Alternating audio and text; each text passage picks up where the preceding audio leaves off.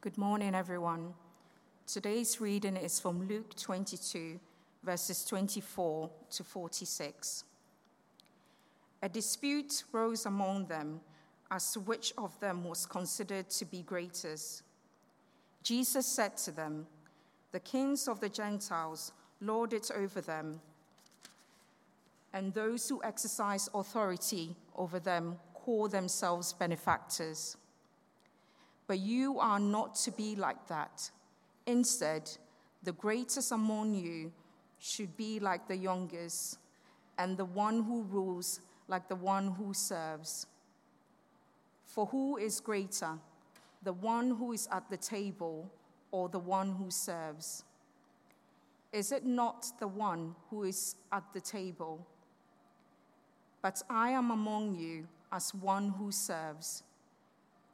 You are those who have stood by me in my trials, and I confer on you a kingdom, just as my Father conferred one on me, so that you may eat and drink at my table in my kingdom, and sit on thrones, judging the 12 tribes of Israel. Simon, Simon, Satan has asked to sift all of you, you as wheat. But I have prayed for you, Simon, that your faith may not fail. And when you have turned back, strengthen your brothers. But he replied, Lord, I am ready to go with you to prison and to death. Jesus answered, I tell you, Peter, before the cock crows today, you will deny three times that you know me. Then Jesus asked him, When I sent you without purse, bag, or sandals, did you lack anything? Nothing, they answered. He said to them, But now, if you have a purse, take it, and also a bag. And if you don't have a sword, sell your cloak and buy one. It is written, and he was numbered with the transgressors. And I tell you that this must be fulfilled in me. Yes, what is written about me is reaching its fulfillment. The disciples said, See, Lord, here are two swords. That's enough, he replied. Jesus went out as usual to the Mount of Olives, and his disciples followed him. On reaching the place, he said to them, Pray that you will not fall into temptation. He withdrew from about a stone's throw beyond them, knelt down, and prayed Father, if you are willing, take this cup from me, yet not my will, but yours be done. An angel from heaven appeared to him and strengthened him. And being in anguish, he prayed more earnestly, and his sweat was like drops of blood falling to the ground. When he rose from prayer and went back to the disciples, he found them asleep, exhausted from sorrow. Why are you sleeping? He asked them. Get up and pray so that you will not fall into temptation. This is the word of the Lord. Thanks be to God.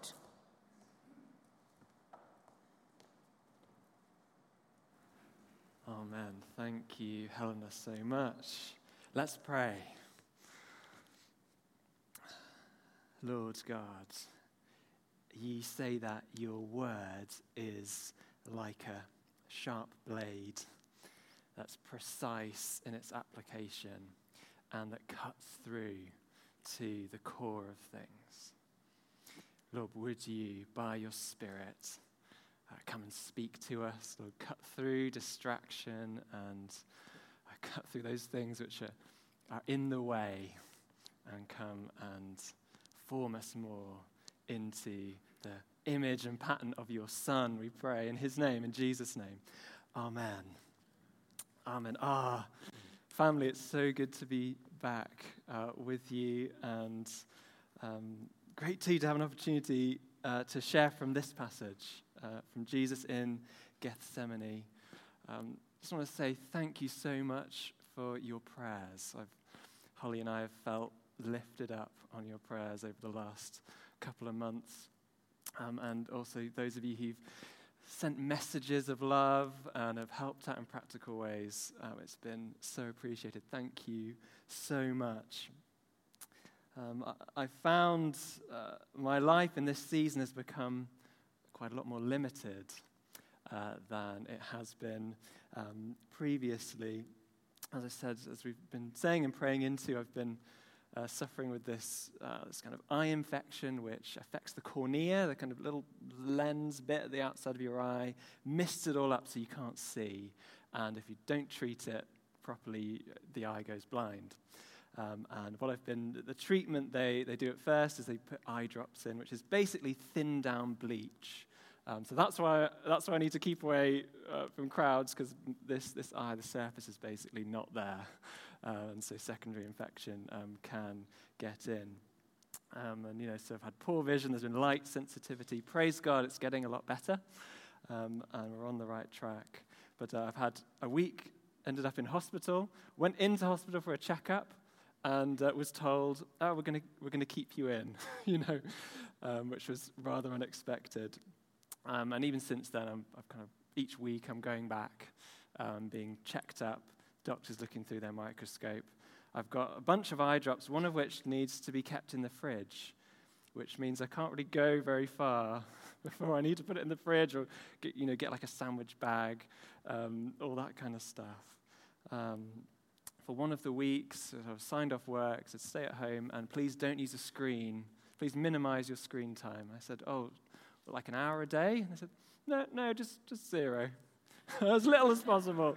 So, um, and of course, you know, we've got Alpha that's running, ministries, really exciting stuff going on that God's doing that um, I haven't been able to be part of. I just want to acknowledge that this has been for a few weeks. Um, there are those amongst us in the church family who have gone through and are going through so much more. Um, you know, those who've not been able to join us in person for you know, over a year. And so you may even be watching on the live stream or watching back later. Um, do hear our love for you and our prayers for you. So I've been praying and reflecting a lot lately on living with limitation. Uh, you know, these seasons in life where we're restricted or weakened or prevented. It might be because of health or it might be because of something else. Um, and I really do believe God speaks to us from our passage this morning really deeply into this theme. So that's going to be our theme, our focus as we meditate on uh, this part of Luke's gospel. So the context is the Last Supper uh, has just been eaten, and we pick up in the post dinner discussion.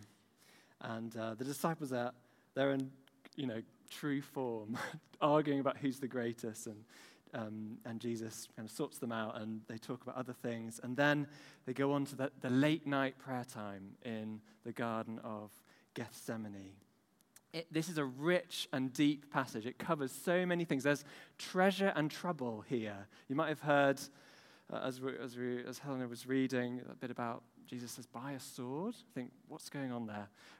We, we, we I'm not going to delve into that because that's a whole separate topic. But I did actually preach on a configuration of this passage about two years ago, February two years ago, um, 2022, and we did look a little bit into that then. Um, and also, it does continue uh, next time, so Eleanor may pick it up uh, when she preaches on this next time. Um, there's loads to draw out, but, but amongst which is this, this theme of how we deal with limitation in life. Um, this is for Jesus' followers like Simon Peter, for all of us you know, who are, are about to, or Simon is about to deny and abandon Jesus. And it's also for Jesus himself as he approaches death on the cross. He experiences this limitation. I'd like us to look at two kinds of limitation that we experience in life. The first is limitation that comes through circumstances, these are things that happen to us. And the second is limitation that, that's through choice, things that we choose for ourselves. So, first, let's look at limitation through circumstance. I mean, things can come out the blue, can't they, in life, that just knock us sideways and, and they make the future uncertain. You know, the Garden of Gethsemane, we associate it, or I tend to associate it as a, as a place of, of great sadness, and that is true. But did you know that Gethsemane was one of Jesus' favorite places to be? Um, verse 39. Yeah, do, do open or grab a Bible to our passage as we have a look uh, just now. So, verse 39 Jesus went out as usual to the Mount of Olives. And we know that this is the place that Jesus liked to spend the night when he was uh, visiting Jerusalem. It was a place of rest, of prayer, of community. But it became the place of grief and betrayal. Became the place of comfort in our lives can sometimes suddenly become the place of pain, can't it? You know, what do we do when the, the Gethsemanes in our lives are threatened or they seem to shrivel up or are spoiled. We actually, as, we, as the team was praying before the service, we uh, sensed a prophetic word that there's someone uh, amongst us who has experienced betrayal. Someone close to you has betrayed you. and uh, how fitting, uh, well, it, this passage speaks directly into this. Um, if that's you, oh, well, we'd love to pray for you. Um, and just want to acknowledge the, the pain um, of that situation for Jesus. Because the, Gethsemane was such a, a, was such a lovely place for him, it, it made the agony so much greater. I mean, look at Simon Peter. He was on a spiritual high. He spent three years following, apprenticing to Jesus, he'd seen amazing things happen. He'd seen Jesus send him out, and God was doing amazing things through him. He, was, he felt so devoted, didn't he? So faithful. Lord, I'm ready to go with you to prison and to death.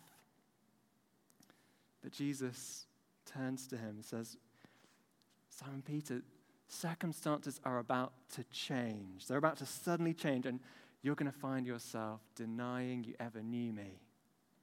The place of security for Simon Peter was about to be challenged, like limited in a huge way as Jesus is arrested and put to death.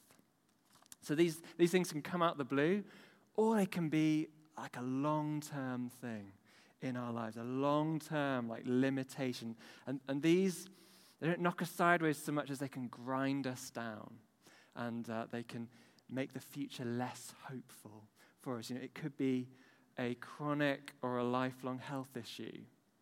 It could be significant relationship breakdown. It could be past trauma. It could be addiction. It could be sinful patterns in our lives. These things affect all of us. You know, we are human, we are limited creatures, and they do affect us. And the Bible's not uh, unaware of this. St. Paul, the Apostle Paul, talks about the, the thorn in his flesh that, that he cried out to God to take away, but, but uh, God allowed to remain with him because the grace of God is, is sufficient. Um, we won't go too much down this tangent, but uh, some have wondered whether Paul's thorn in the flesh was an eye condition. Uh, in Galatians, he, he says to them, You would have torn your eyes out and given them to me.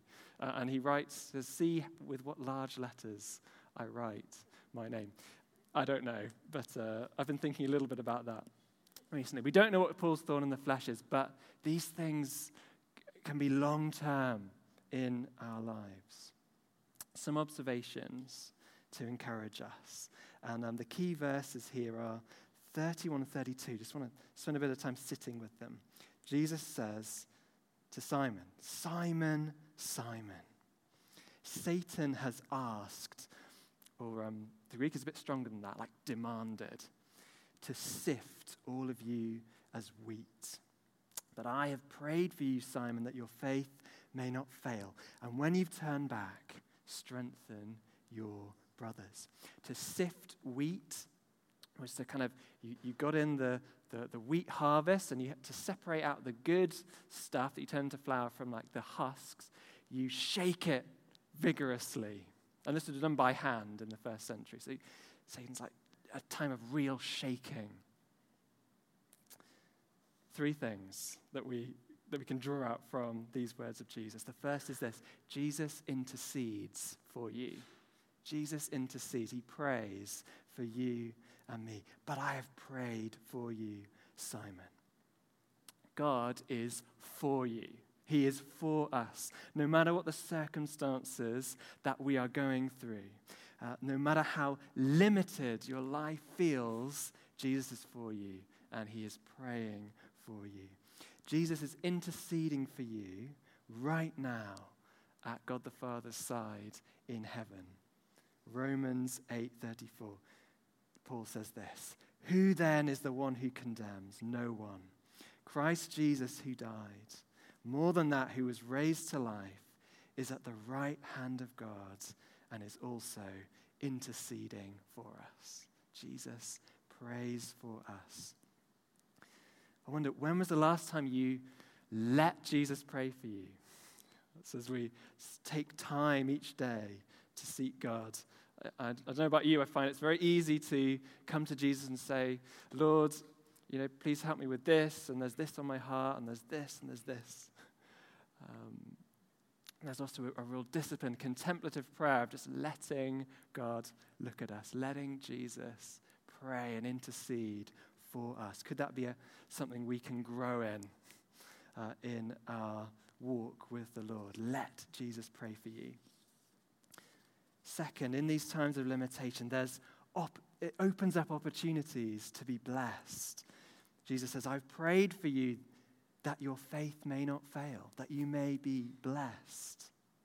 And you know, I've received so much blessing in this time over the last month, being out of action, uh, not being able to do very much.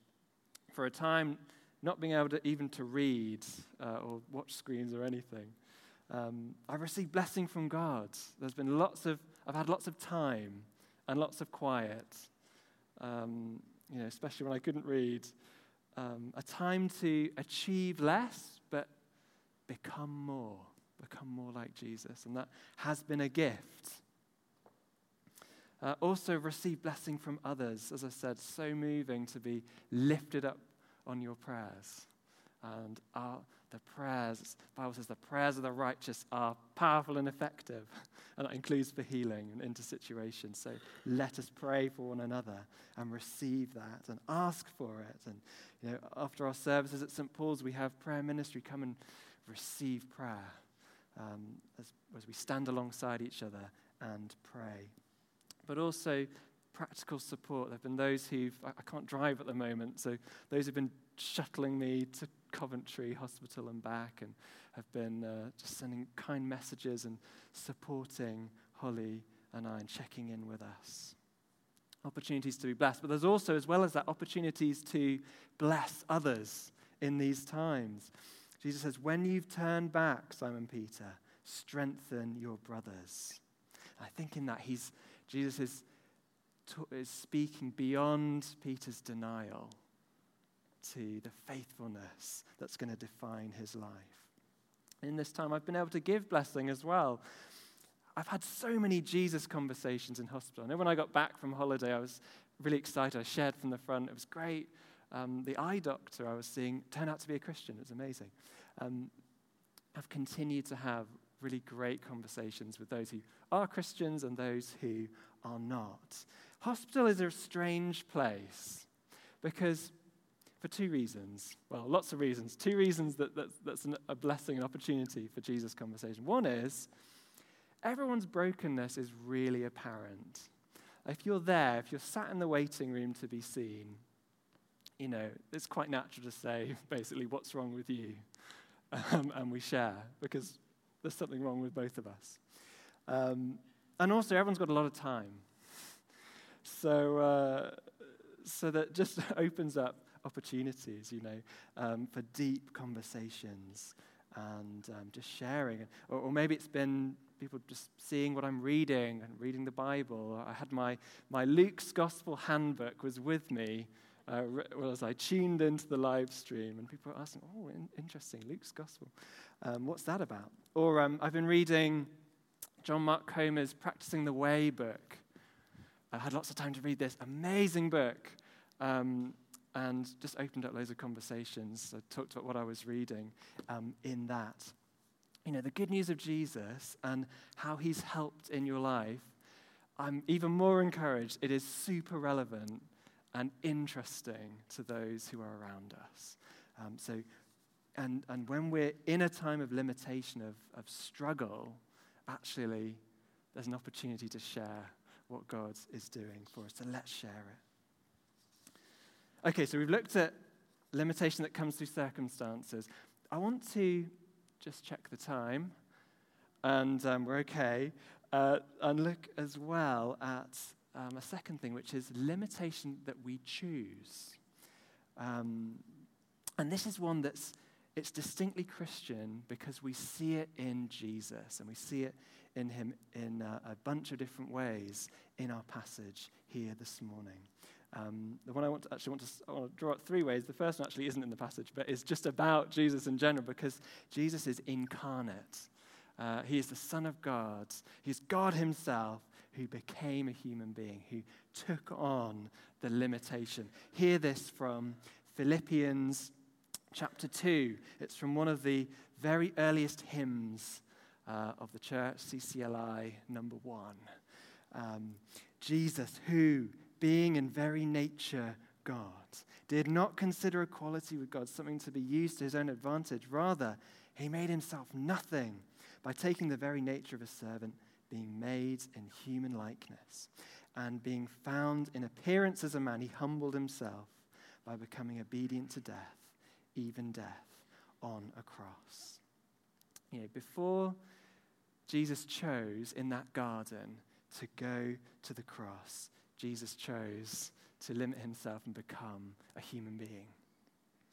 Uh, God Almighty became a human being. He became someone who felt hunger and pain and weariness, who needed things, who depended on others, who had times of discouragement and despair, whose sweat, we read, was like drops of blood falling to the ground. This is a, a real thing that can happen uh, when someone is under extreme stress.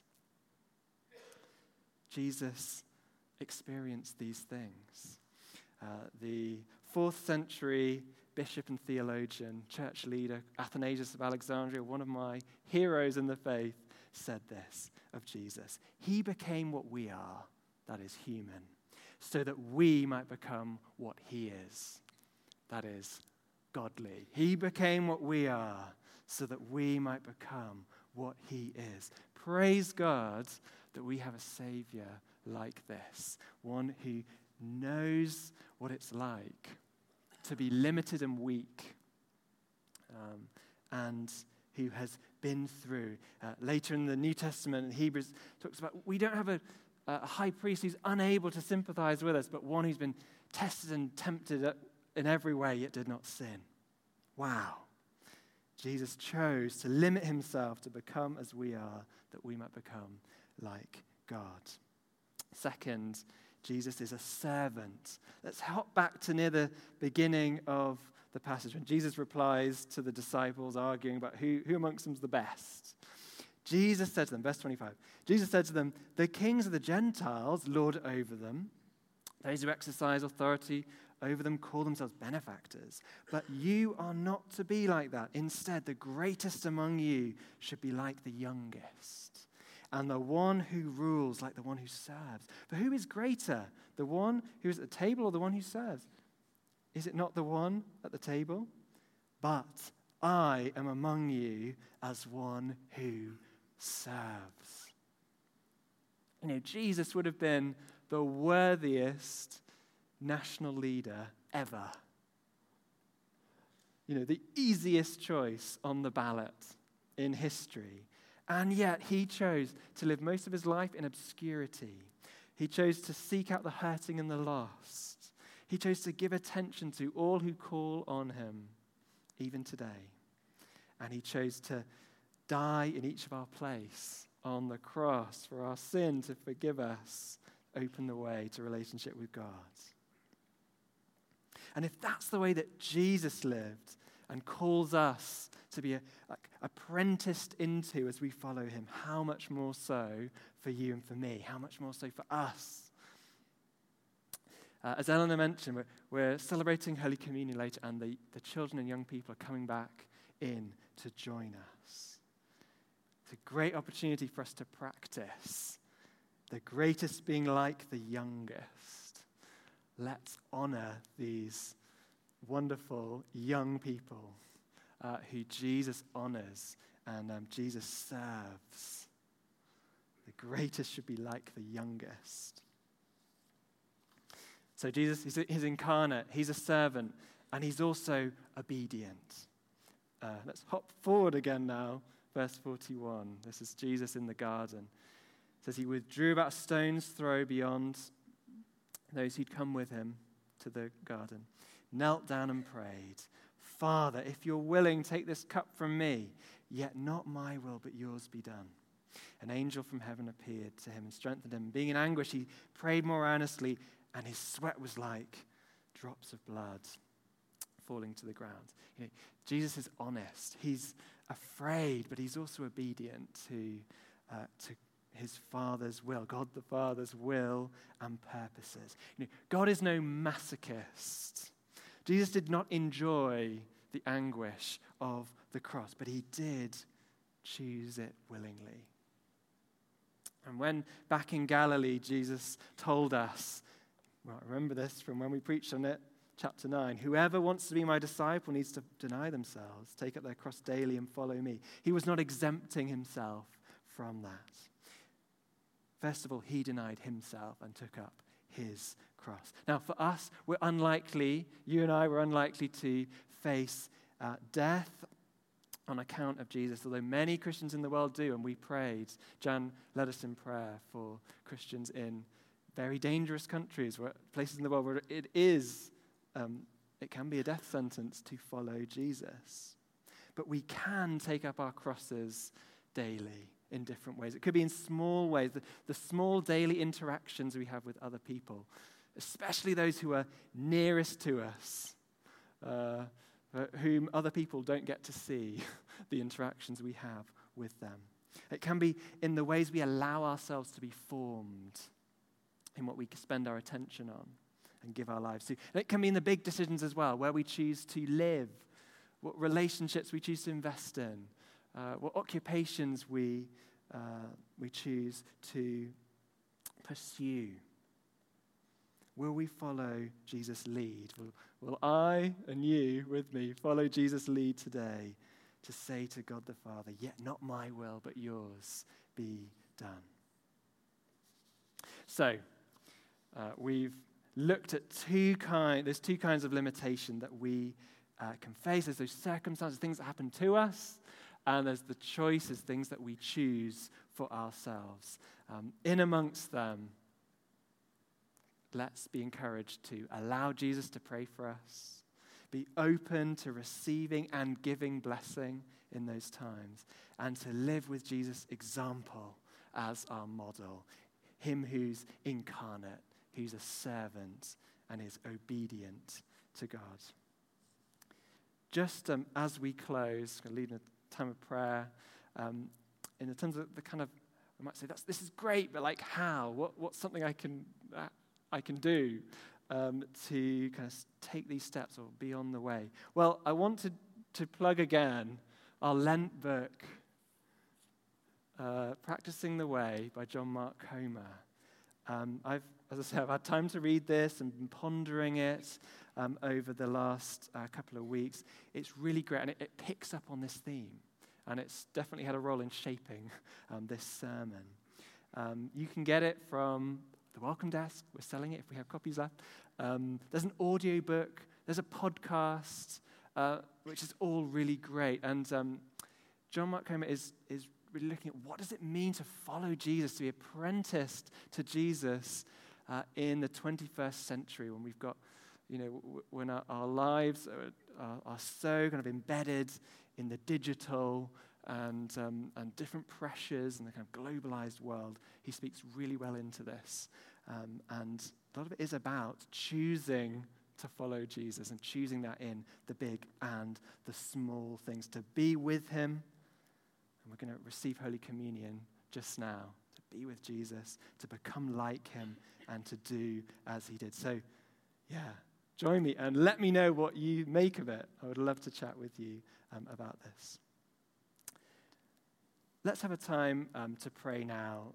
Um, can I invite you to stand?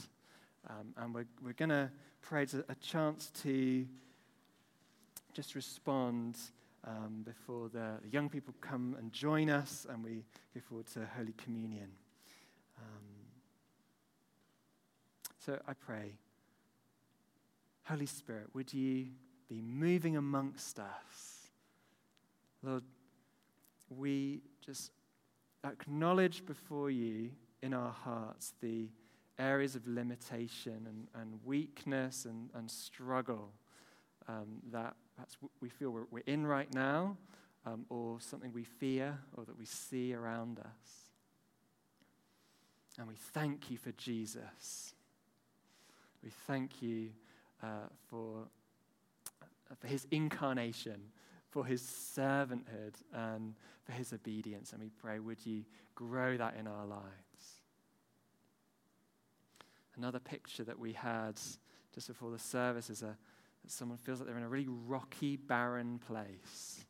It's a difficult place, empty place. Uh, and yet, the, the word is that that can become a place of beauty. God wants to make that into a place of beauty. So, Lord, would that be true of us? Lord, I pray would that be true of our society and our nation? Would you bring the beauty of your truth and your gospel and would that bear fruit and bear great beauty in our lives and the lives around us. We pray these things in Jesus' name. Amen. Pass back to Eleanor. Thanks, Andy.